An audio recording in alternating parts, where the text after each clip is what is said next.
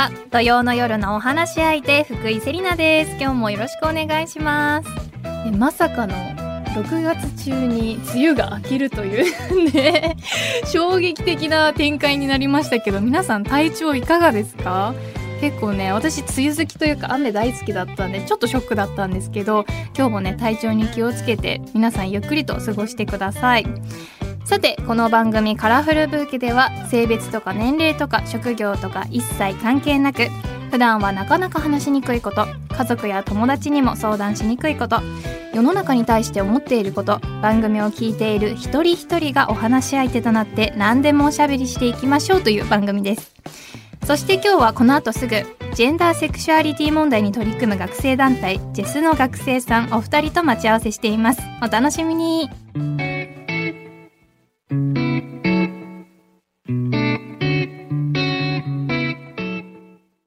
はお二人最近何をしている時が楽しいですか？まずまゆさんから。はい私はですねあの韓国ドラマがすごい大好きで、はい。ネットフリックスでずっと見てますね。いやーいいですね。何にハマってるんですか？まあ、最近は、うん。あの「私の解放日誌」ってはいい。うドラマと、あなんかなんかサムネじゃないけどそのタイトル見たことあります。あ本当ですか、うん。結構あの流行ってたかなとは思います、へえそうなんだ。あとなんかありますか？あとは「2521」っていうはい。ドラマがあって、あこれも見た。なんかどっちもあ見たっていうかそのサムネだけ見た、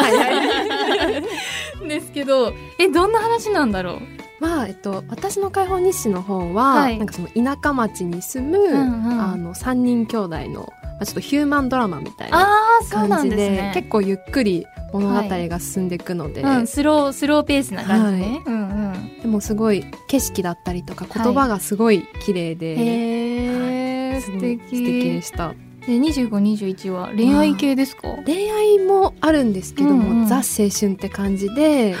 青春求めてる今 青春したい。主人公の女の子が 笑わないでください原口さん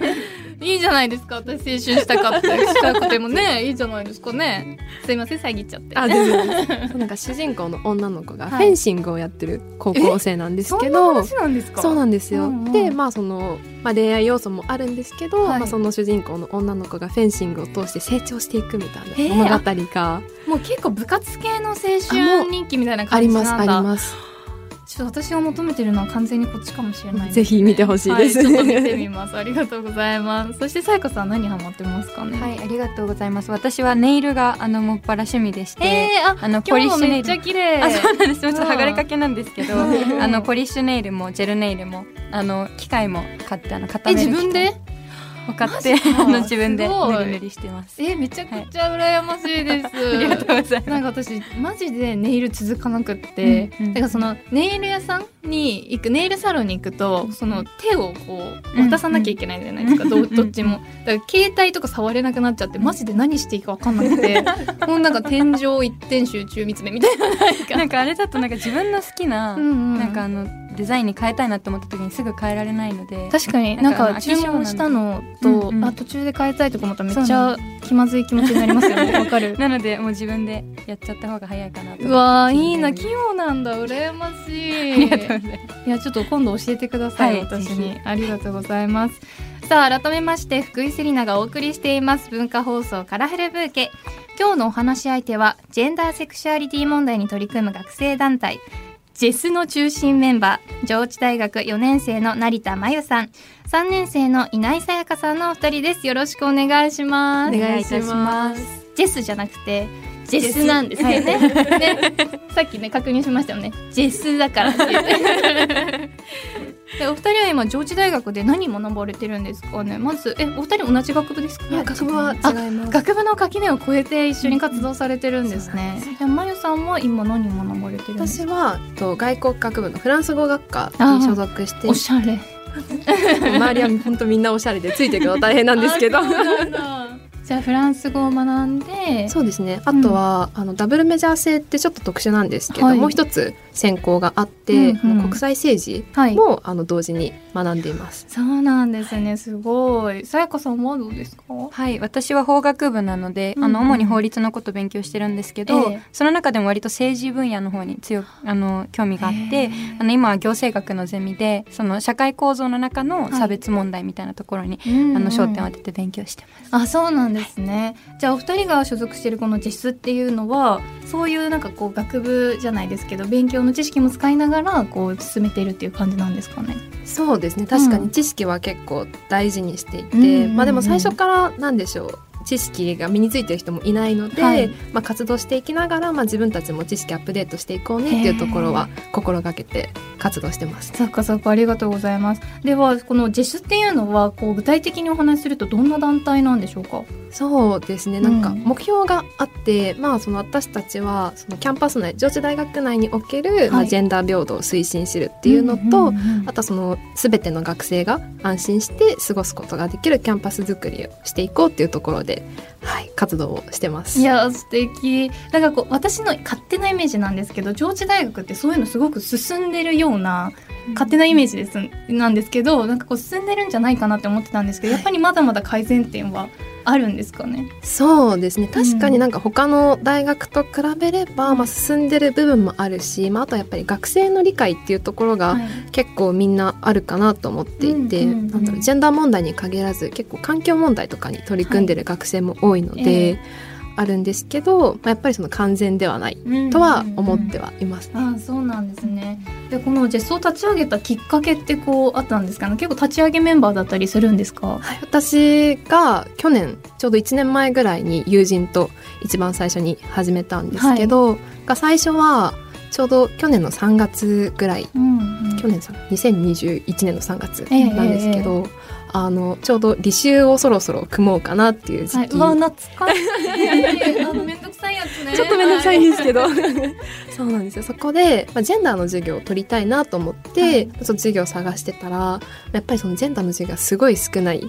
そうなんですか？そうなんです、ね、意外なんかもう上智大学そういうのたくさんやってそうな勝手なこうイメージなんですけど。意外となくって、はい。えー、そうなんだ。はい。でしかも抽選で、うん、あの結構倍率が高くて、ね、申し込んでも当たらないっていうのがすごい多くて、はい、でまあ、そのモヤモヤを、まあ、自分の友達に話した時に、まあ、それってなんか変えた方がいいんじゃないのかなっていうところで、うんうん、まあ、ニーズも結構あるっていうところで、はい、まあ、そこから話が広がってって。まあ、他にもなんだろうキャンパス内でなんかジェンダーの観点から改善すべきとこあるんじゃないかなってところで、うん、じゃあ団体を立ち上げちゃおうっていうところで始まりました。いや素敵な行動力ですね。まあなんかその履修してなんかこう当たらないっていうのもなんかこう大学あるあるだなって思いますけど、うん、そういうのをもう自分たちで立ち上げちゃおうっていうのがこう結構今時というかなんか学生さんのパワーだなっていうふうに思いますね。うんじゃあさやかさんはもう最初その立ち上げの時から一緒にやられてたのかそれともこうなんかお誘いしたりとかしたんですか？そうですね。その3人のあの最初のメンバーが立ち上げだったんですけど、はい、そのうちの1人が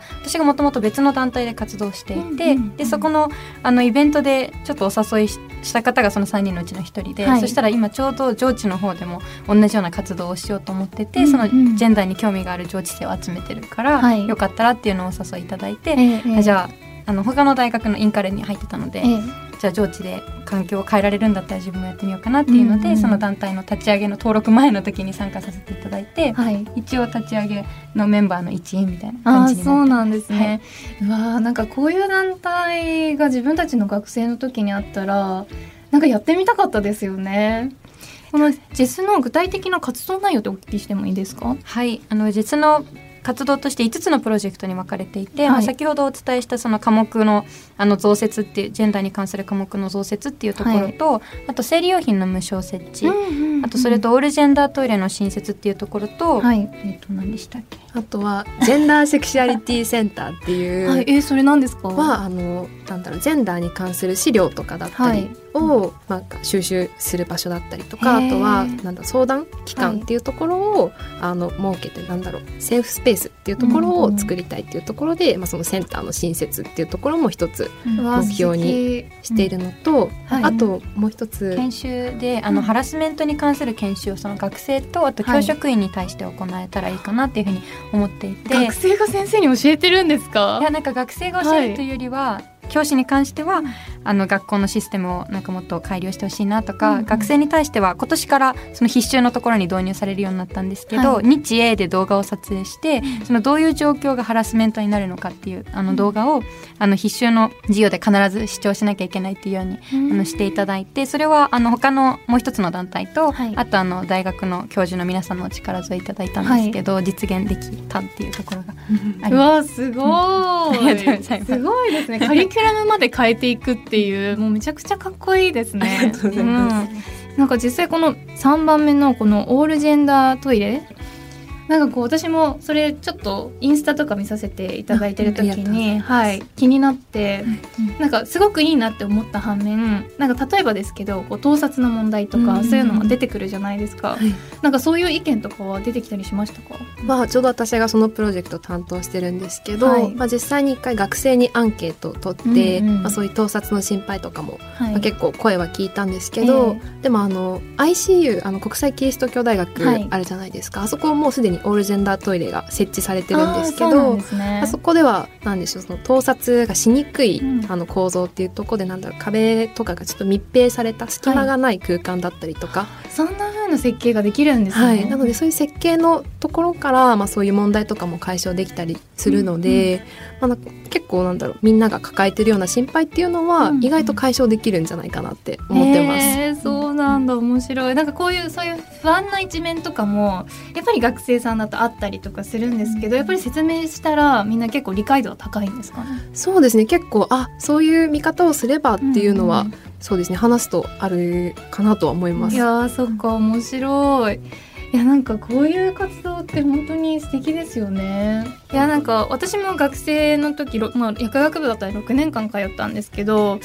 っぱりなんて言うんだろうこういう発想はなかったっていうか薬学部なので結構薬学生だけが通ってるところだったっていうのもあるんですけどあまりこのジェンダーに対してのこう授業もなかったですし、うん、なんかこの取り組みみたいなのも、まあ、全くなかったんですよね。なのですごく新鮮だしあったら絶対にこう気持ちが救われた学生がいただろうなっていうふうに今では思うんですよ。うんいやだからこういうのが例えばですけど、まあ、上智大学を超えてこういろんな大学で広がっていったらいいなっていうふうにすごく思います。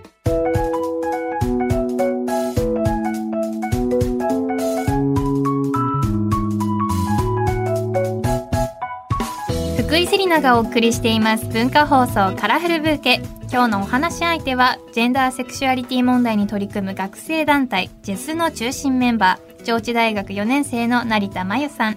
3年の稲井さやかさんです。引き続きよろしくお願いします。お願いします。なんか緊張もほぐれてきたみたいで ちょっとすごい良かったです。ねなんか最初のスタートした時にすごいバクバクした時私たちも緊張しましたもんね。なんか私たちもすごい新鮮な気持ちでスタートできたのでいやありがたかったです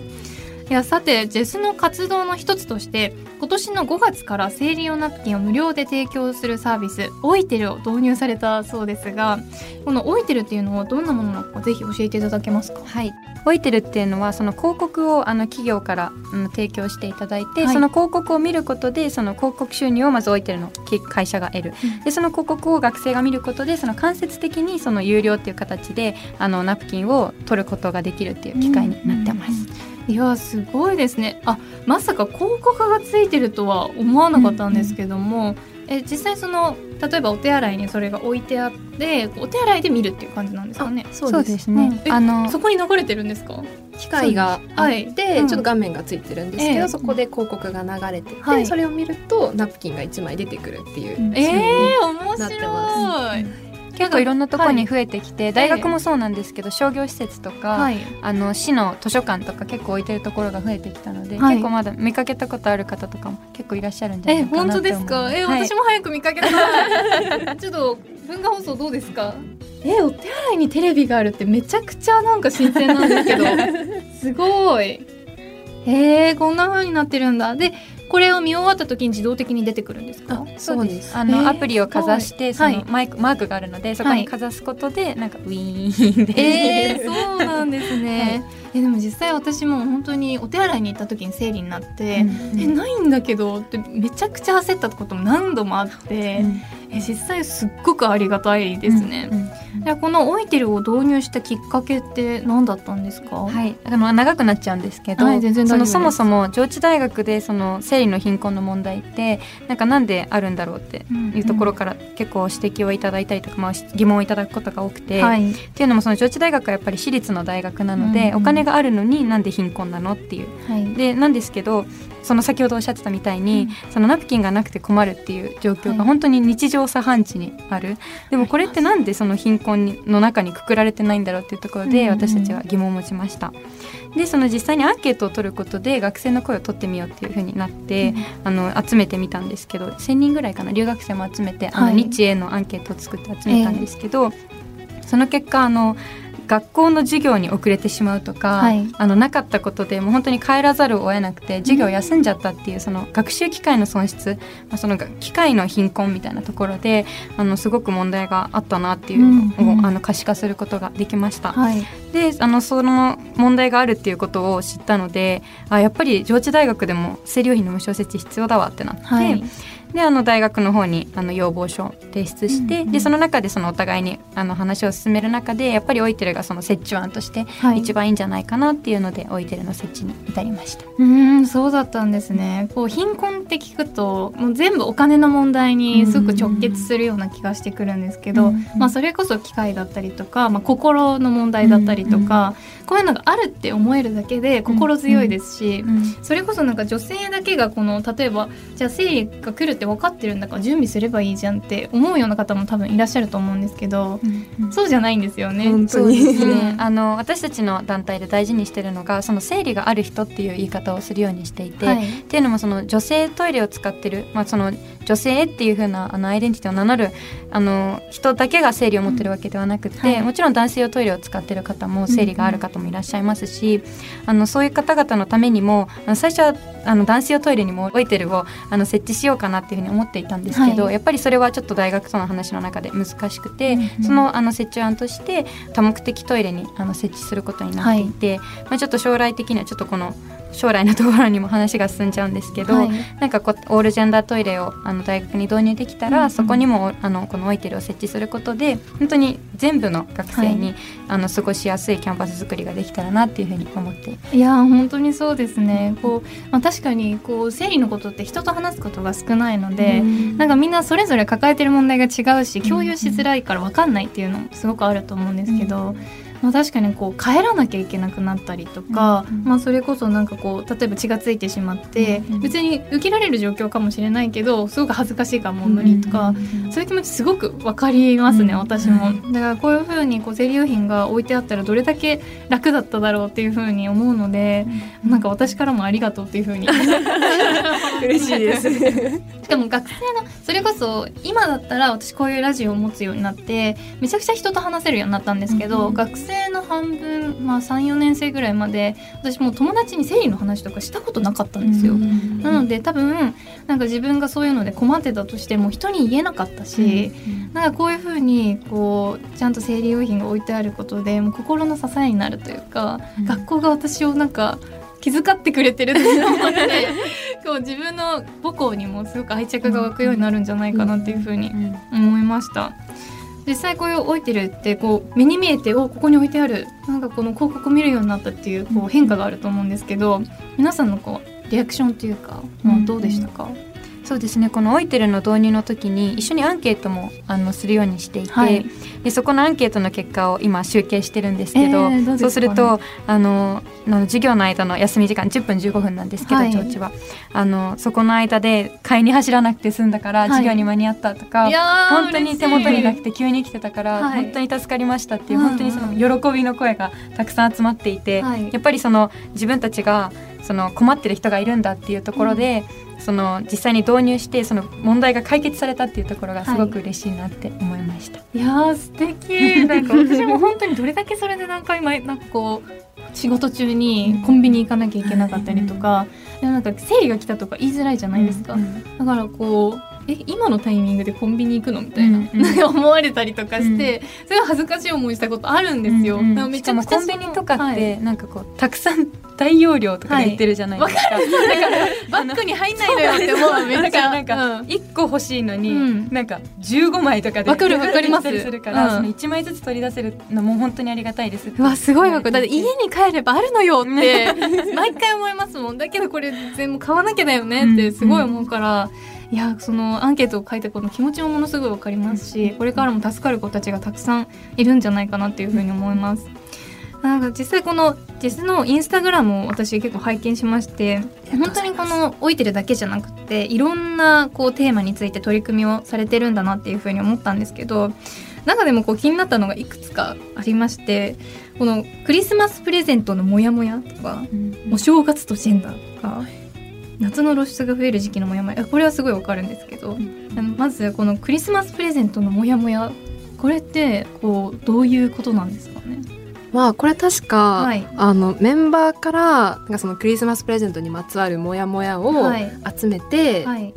インスタの投稿を作成したんですけど、さやさやが、そうだよね。あのクリスマスプレゼントとか、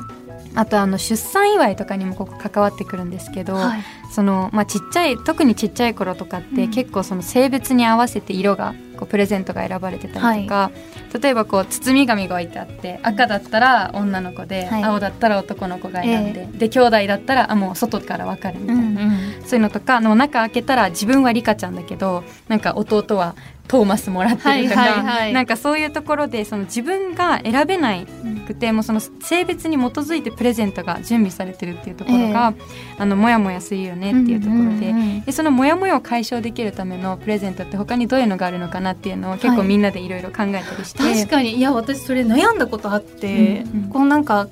こういう話を取り上げるようになってから例えば女の子って聞いても男の子って聞いても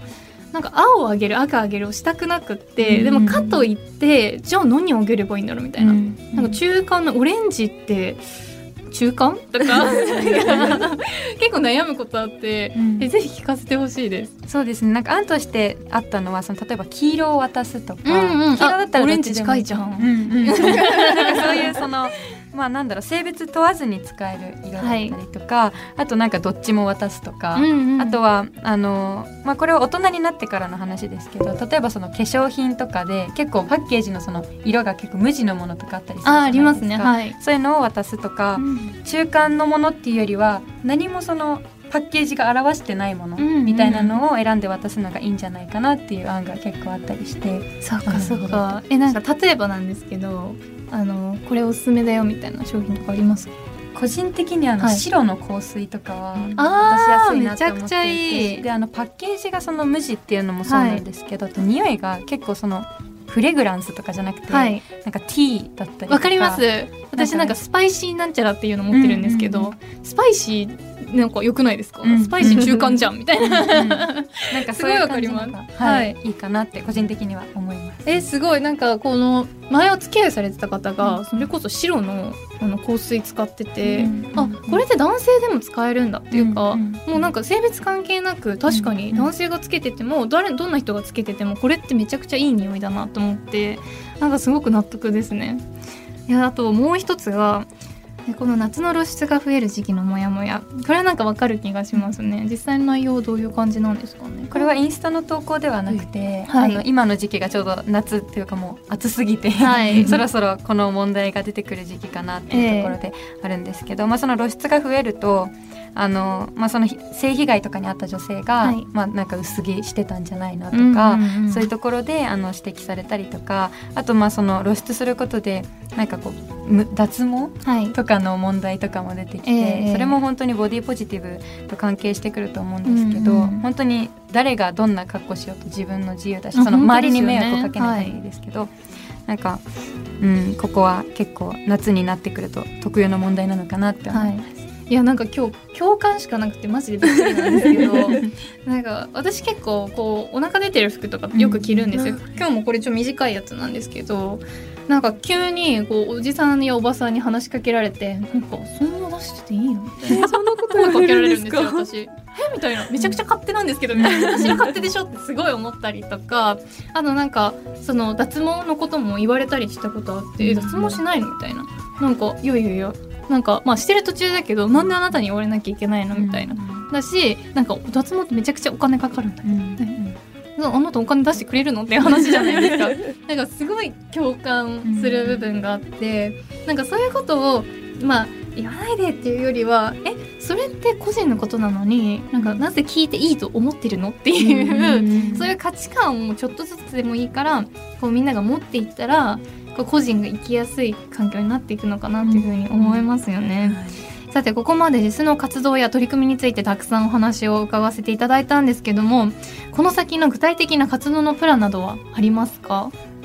あの私が所属している生理用品のあのプロジェクトでいうと、はい、まあ、一番その直近の目標だとこのオイテルの設置場所をさらに増やすっていうところがあります、はい、上智大学の21箇所のお手洗いに設置されてるんですけどまだ他にもあのいろいろあのお手洗いはあるのとあと上智大学は四谷キャンパスの他にもいくつかキャンパスがあるので、はい、そちらのキャンパスの方にもオイテルの導入が進んだらいいかなというふうに思ってます、うん、いやそうですよね。ぜひ慶応大学にも なんかつけてほしいなっていうもう垣根越えて。えもうあるんですか？オイテルかどうか、あります？ある？えあるんだ。嬉しい。えめちゃくちゃ嬉しいんですけど。え今度三谷見に行ってみよう。見てみたい すいません遮っちゃったんですけど、ね、そうですね。あの長期的なプランっていうところだと、うん、先ほどお伝えしたんですけどあのオールジェンダートイレの設置のプロジェクトの実現とあとそこに絵のオイテレの設置っていうのもできたらいいなと思っていて、はいうんうん、まあ、その全てのあの学生があの快適に過ごしやすいキャンパス作りっていうのがあのジェスの大きな目標の一つなので、はい、そこが実現できるといいかなっていうふうに思ってます。素敵です。まゆさんありますか？そうですね。私もう少しでまあ卒業しちゃうので、はい、もう立ち上げ人として自分が卒業するまでに今あるプロジェクトが、うん、本当に少しでも進んでくれればいいなっていうところで、はい、そうですね。あんまり具体的なことは考えてないんですけど、うんうん、とにかく今あることを進めたいなと思ってます。いやかっこいいと思います実際こう就職された後も続けるのかそれともこう後輩に託すのかっていうのは決めてるんですか？わあきっと後輩に託すんじゃないのかなとは思うんですけど、まあ、でも続けてみたい気持ちもありますよね。ねなんか実際一回関わって多分愛着もあると思いますしまあ社会人になるとね忙しいからなかなか難しいかもしれないですけど、はい、こうなんか、ね、アドバイザーじゃないですか そういうのもありますそんななんか恐れ多いポジションいやいや。もう永久名誉顧問ねねねめっちゃいいじゃないですか。本当に。でこう皆さん今すごい活動頑張られてると思うんですけどこの実の最終的な活動目標っていうのは今あるんですかね？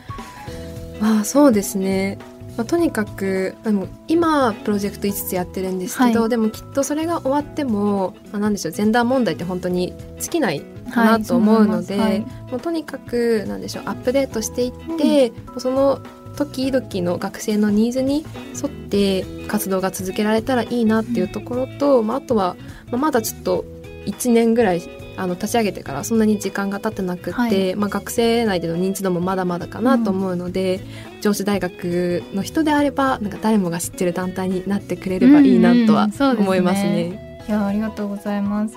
いやこういうふうな活動をされてるお二人がいや今後どういうふうにこう将来歩まれていくのかなっていうのが私はすごく気になるんですけどもこうなりたいものとか決まってるんですかね？私は全然決まってなくて、うん、それこそ、ね、そうそう考えなきゃいけないんですけど、うん、なかなかなくって、はい、なんかもう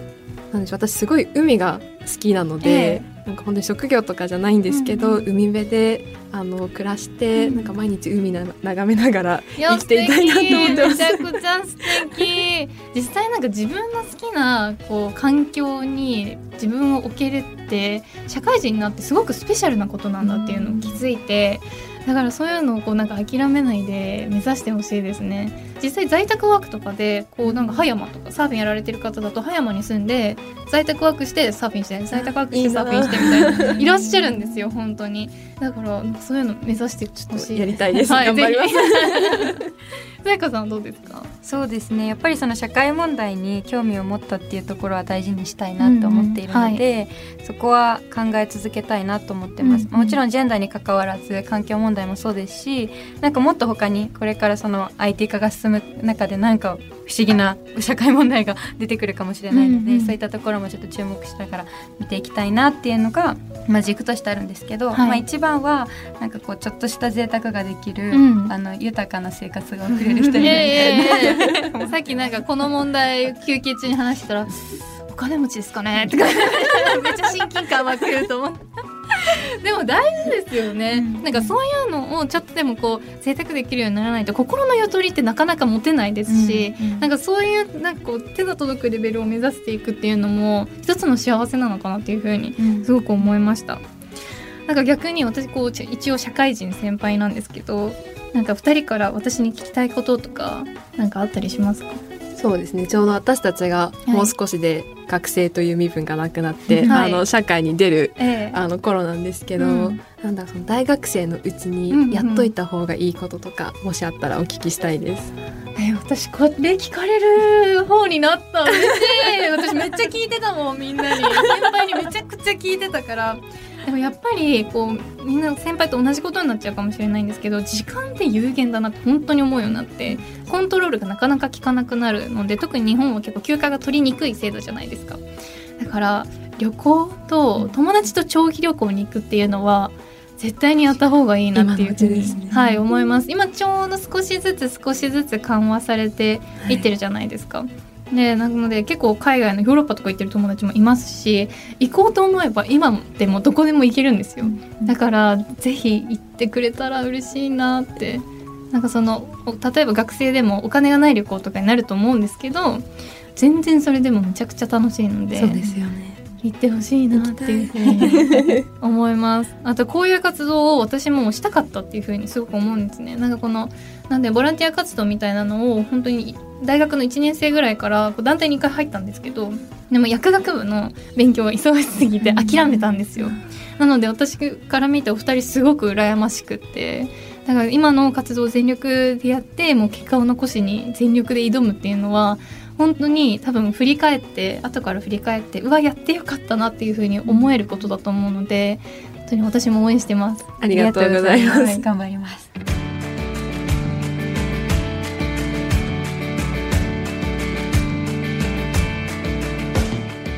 福井セリナがお送りしています。文化放送カラフルブーケ。さてここからはトレンドブーケです。世の中を明るく彩る最新のアイテムやサービスイベントなどをご紹介していきます。今回のトレンドキーワードは2022年上半期のトレンドです。えお二人絶対トレンドね最新ですよね。ちょっと負担です。負担です。負担です。負担です。負担なんです。もうなんか私たちはね、まあ原口さんとちょっと作家の原口さんと一緒にされるのはマジ嫌なんですけど、でもでもね私も正直なんかついていけるか不安ですよね普通に。ちょっと不安なところあるんですが、ぜひご紹介させていただきます。いつもはね、フェムテック系の最新トレンドをご紹介することが多いこのコーナーですが、今日はせっかく大学生のお二人が遊びに来てくれたということで、世の中のリアルなトレンド、流行を逆に教えていただこうと思います。そのきっかけとして、まずは先日、ネットメディア、ペトレルが発表した2022年上半期インスタ流行語大賞を見てみますと、今ここにインスタ流行語大賞があるんですが、難しい。ちょっと見たことないのばっかですね。本当に？本当ですか？お二人も？でもこのなんか1位の人気漫画「スパイファミリー」に登場するキャラクターアーニャ・フォージャーの作中のセリフ「アーニャピーナッツ好き」が選ばれてるんですがこれは知ってた？よかった。どう知ってた？スタッフ知ってた？あ知ってた知ってた。よかったみんな。で2位にはギャルピがランクイン。これもギリギリ知ってました。聞いてる皆さんわかるかな？1990年代にギャルの間で流行った V サインを逆さ向きにするポーズギャルピースの略です。